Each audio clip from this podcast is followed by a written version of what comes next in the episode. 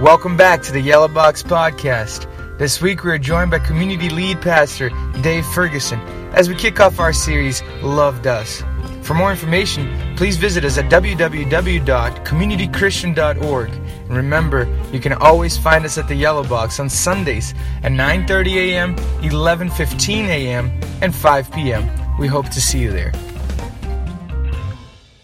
As long as you love me. That feels good, doesn't it? It sounds good.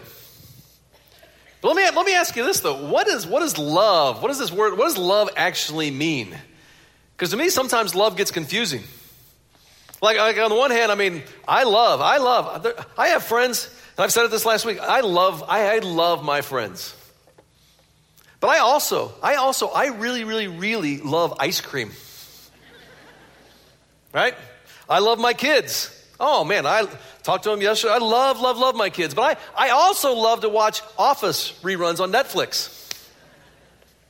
I love my parents. I'm telling you, they're a couple of the best people in the whole wide world. I love, love my parents. But I also loved it this morning when I got up and I had great water pressure in the shower. Right? This word love, it kind of gets thrown around a lot, doesn't it? So, what does it actually mean to love? Well, we thought we'd get a little help trying to define it. Here we go. You really want to know what love is? Yeah. Yes, tell us. More than anything in the world, Ron. Well, it's really quite simple. You have bewitched me, body and soul, and I love, I love, I love you. I love you. I know. I'm in love. I'm having a relationship with my pizza.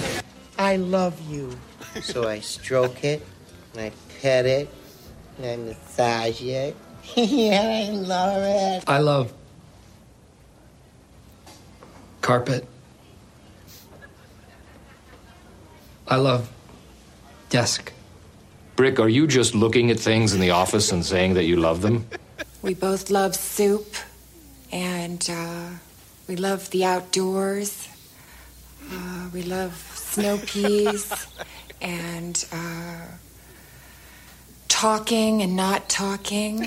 I love the smell of napalm in the morning. One, two, three, four. I love the Marine Corps. I love it when a plan comes together. I love this game. Love your suit. I love parties. I love this house. Actually, I, I love homeschool. Me too. Adore. Totally. I love lamp. Do you really love the lamp, or are you just saying it because you saw it? I love lamp. I love lamp. All right, so let's, let's wrestle with this a little bit. What does love actually mean? What does this word love actually mean? Well, it, it kind of depends on who you ask. And in our contemporary post Enlightenment Western world, okay, here's how we now define love it, it comes, comes to this an intense feeling of deep affection an intense feeling of deep affection. Now, our culture, we, what we have, we think about love, we think about it as an emotion. We think about it as an experience. We think about it as a feeling. And actually, before you kind of push back on this, actually, physiologically, this makes sense. It's actually pretty understandable. Brain researchers will tell you that there's a neurochemical in our brain called dopamine. And whenever we experience something that we enjoy, this could be anything from, from sex to chocolate to a Facebook notification. You get a like, you get a shot of dopamine. And we kind of get conditioned, almost like Pavlovian dogs, we get conditioned to think that, that, that love is this kind of emotional encounter, this emotional experience, and we kind of expect that to happen. Now, before we push back too much, God meant for us to experience and to enjoy all of those things. But the problem occurs when we begin to narrow our definition to specific types of experiences. We're good and happy as long as we continue to get the rush, right? We're good and happy as long as we continue to get the rush. And then a friend that we thought would always be there for us lets us down. We have a coworker who, who kind of promised to have our back, but suddenly they're nowhere to be found. Or we have a spouse who promised to have and to hold to love and to cherish until death do us part, and doesn't feel so loving and cherishing. And so what happens is we get confused. we start to struggle. We go like, hold on, this doesn't feel. This doesn't feel like I'm been conditioned to make it feel. It feels like the love is gone, doesn't it? And we start humming, you know, you've lost that love and feeling. Help me out. You've lost that love. And you better help me out because we're what? Gone, gone.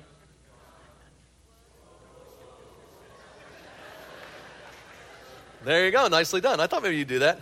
So, what do we do? What do we do? Seriously, what do we do when the honeymoon's over? What do we do when the warm, fuzzy feelings are faded? How do we actually love one another? And I'll tell you what, in this series, I'm really excited about this series, we want to get one thing really crystal clear. And here it is. We were never meant to completely define just love, okay, as a dopamine rush. We were never meant to define love just as a Hallmark card. We were never meant to think of love as only an emotional experience. Yes, it is a feeling. Yes, it is sometimes the pitter patter of the heart. It can be that, but it's also much, much, much, much more. Now, here's where I want to go with this thing. I want to go to 1 John. In 1 John chapter 4, verses 8, one of Jesus' uh, closest friends, he defines love this way. Just in three simple words. He says, God is love. Now, I'm telling you, that's only three words, but I'm telling you, this, this is weighty, weighty, weighty theological stuff. Need, you need to grab a hold of this right at the outset. Weighty theological stuff that, that can actually change your everyday life. Because here's what he is not saying. What he's not saying here is that God likes to love. Not saying that. He's also not saying here that God knows a thing or two about love. He's also not saying that God knows how to point you in the right direction of love.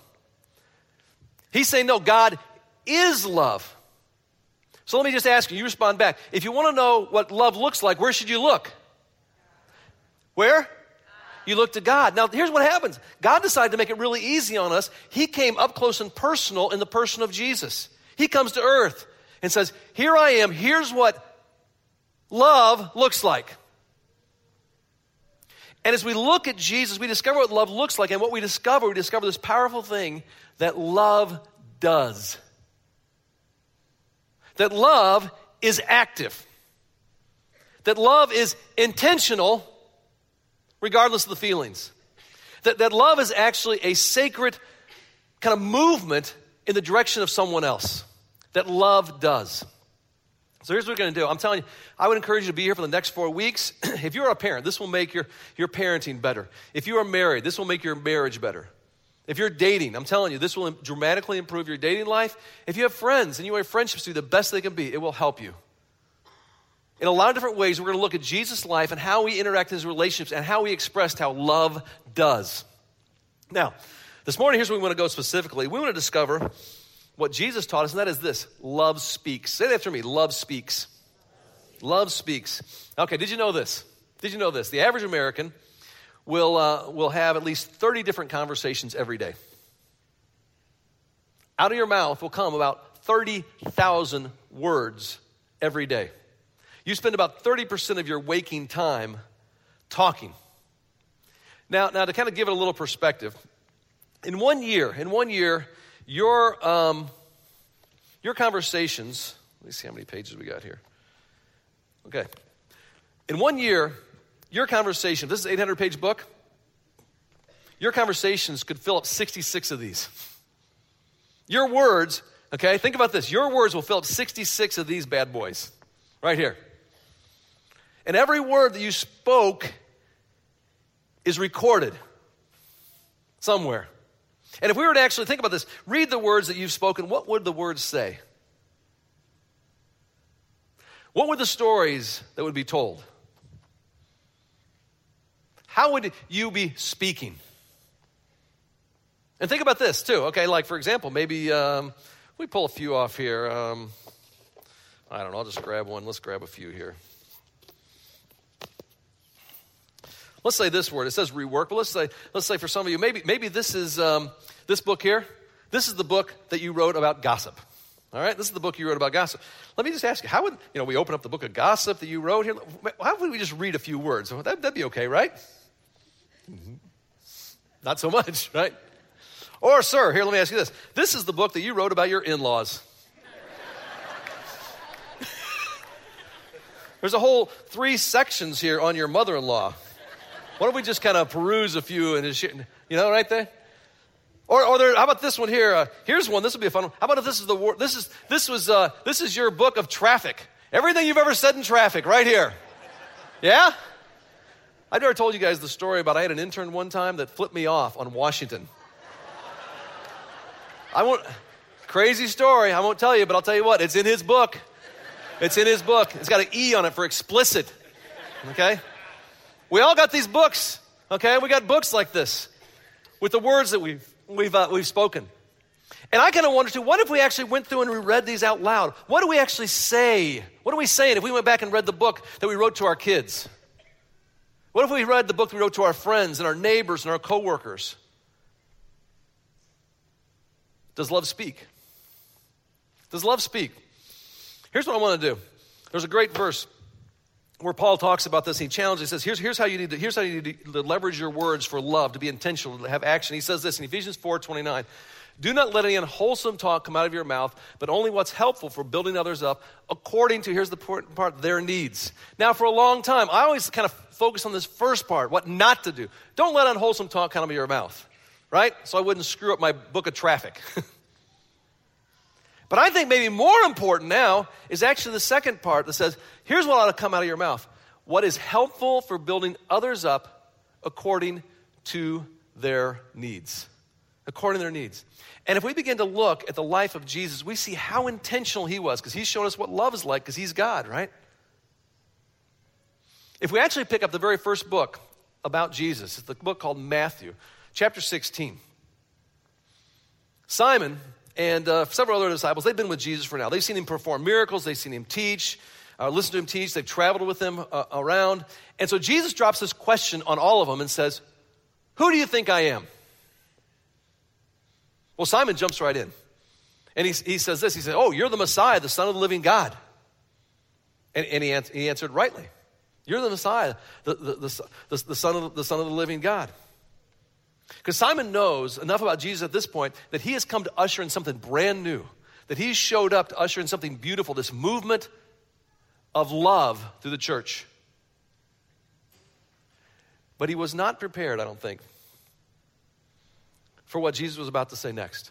And here's what, how Jesus responds He says, Oh man, you are blessed, Simon, son of John, because my Father in heaven has revealed this to you.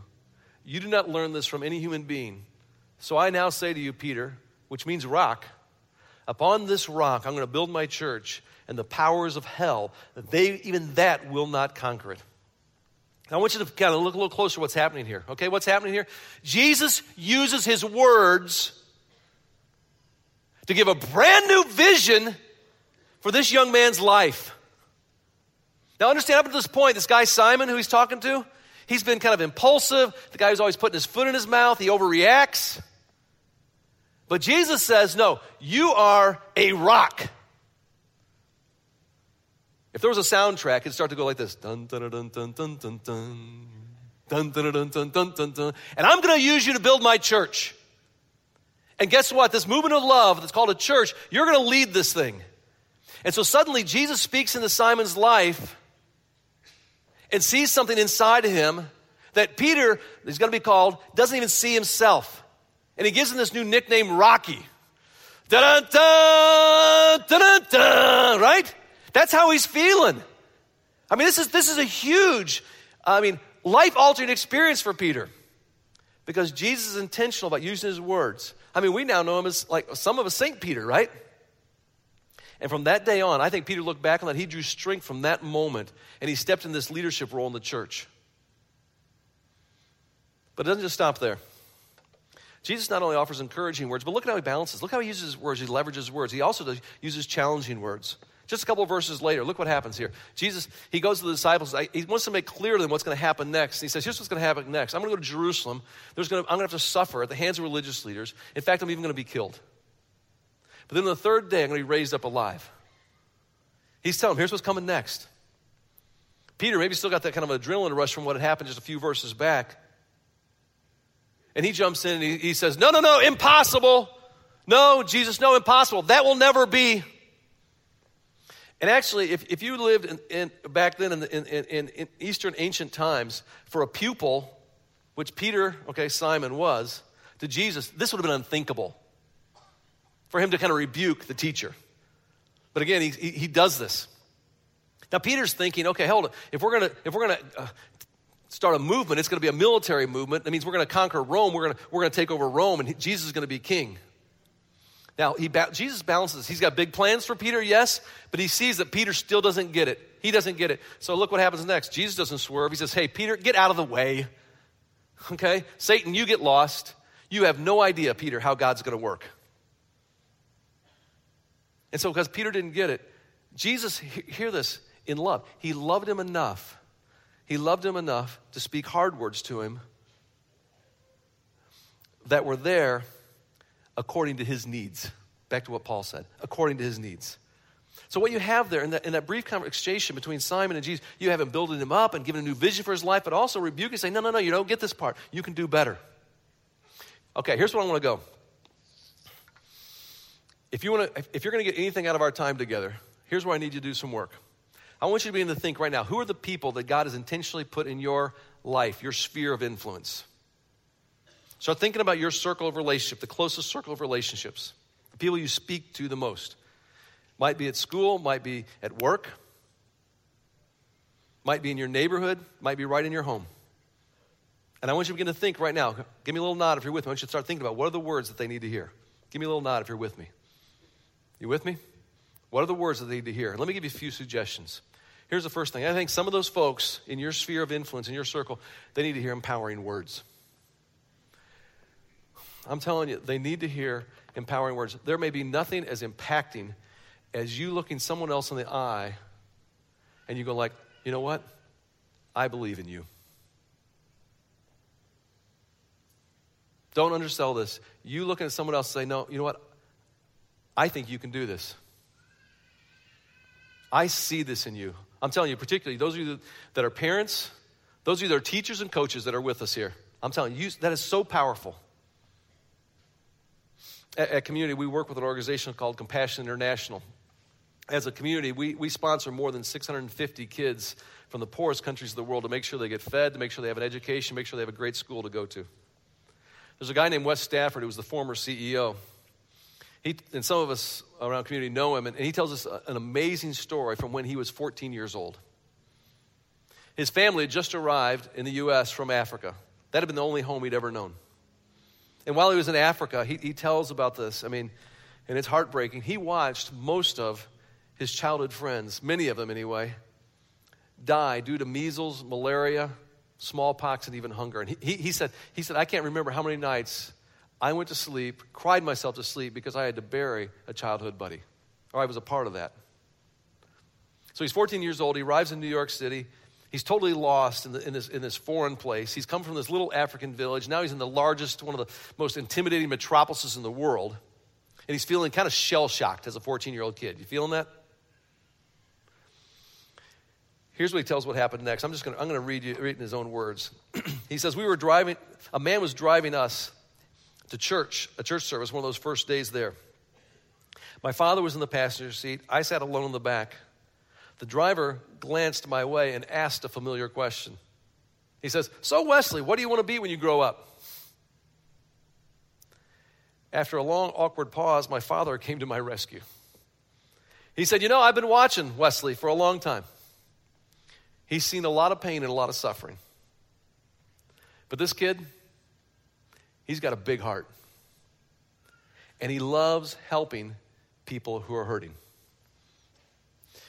Stafford goes on and he says, I remember thinking in that moment, really? Is that who I am?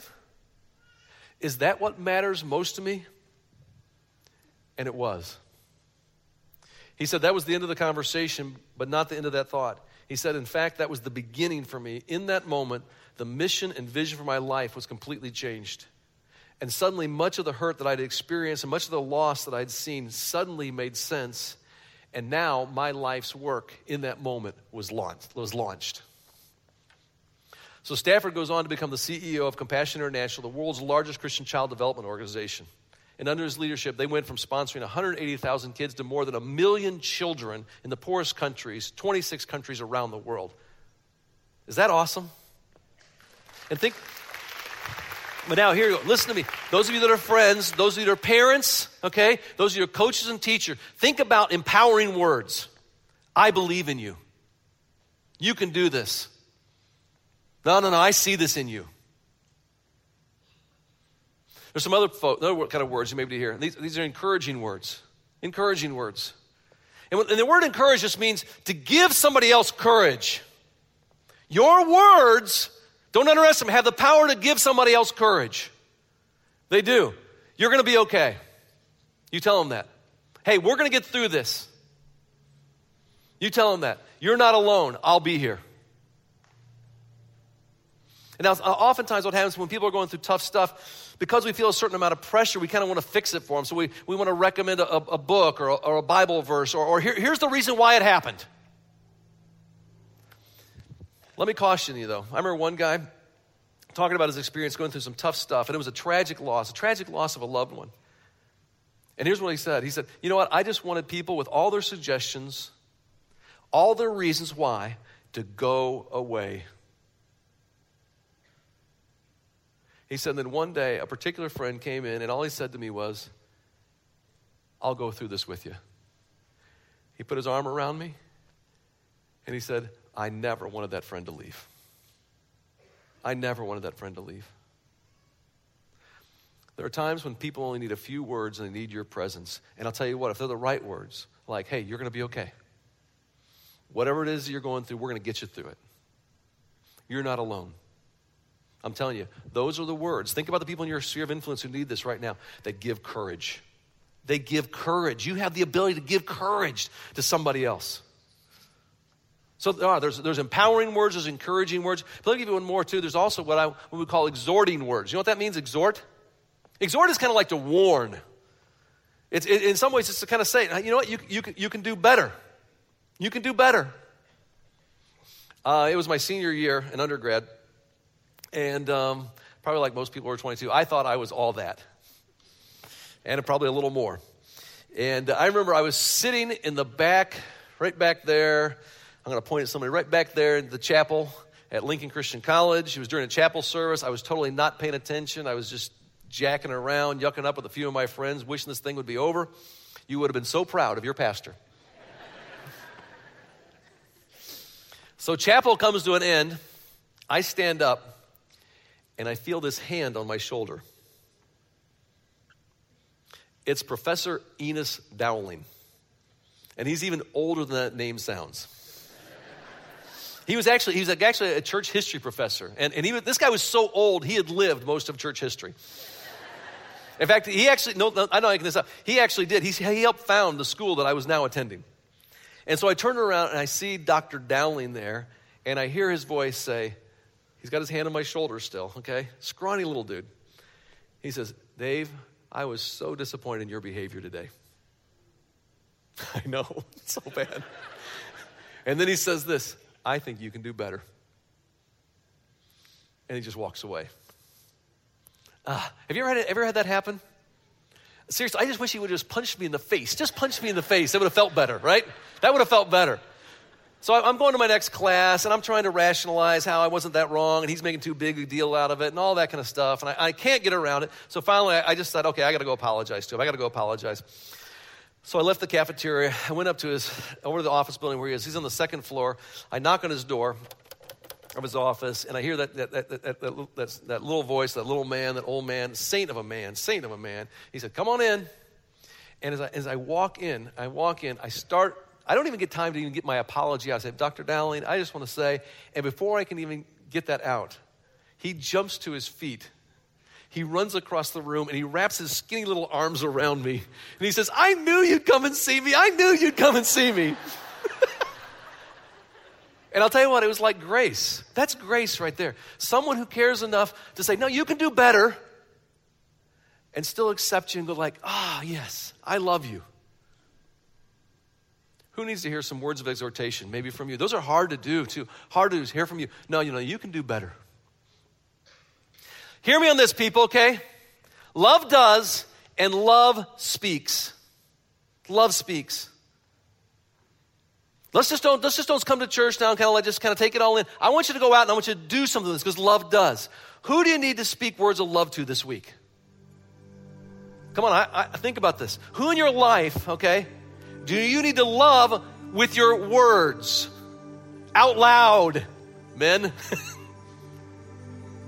In the last 25 minutes, I have to believe there's been one or two, maybe three people that have kind of come to mind. And maybe it's somebody close to you. And you know they got big aspirations or big dreams, or they got real talents hidden in them. And what they need to have happen, and they might be the people, or the kids that are going to change the world. They need you just look and go like, no, you can do this. I believe in you. I see it in you. That's a game changer, people.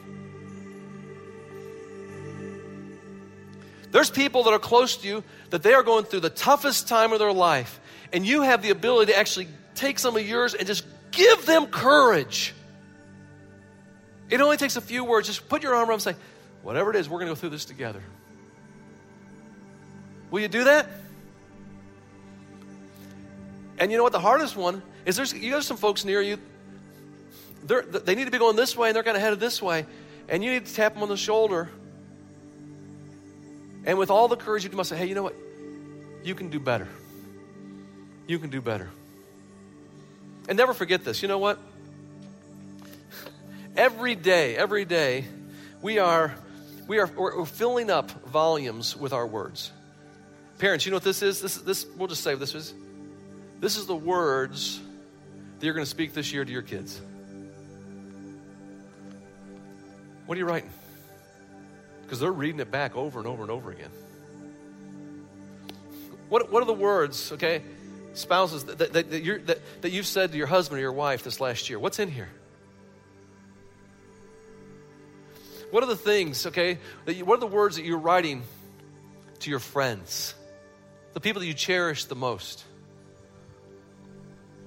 Here, here's the challenge. Let, love does, so love and love speaks. Let's fill these volumes, every one of them, every day, with words that are helpful to building up others according to their needs. The God who is love took on flesh and he showed us how to love. He showed us how to love in Jesus and he turns around and says, Okay, now follow me. Come on, follow me, imitate me. And one of the ways you're going to imitate me is love speaks. Love speaks. Love speaks. Let's pray. Father God, You didn't just make love this abstract idea, but you came up close and personal, loved us, and then showed us how to love one another. I want to just say thank you so much for that. You are such a good, good, good, good God. And so, Lord, as we follow you and we learn from you, help us to do the same. Same with the folks around us. And it's in Jesus' name that we pray. Amen.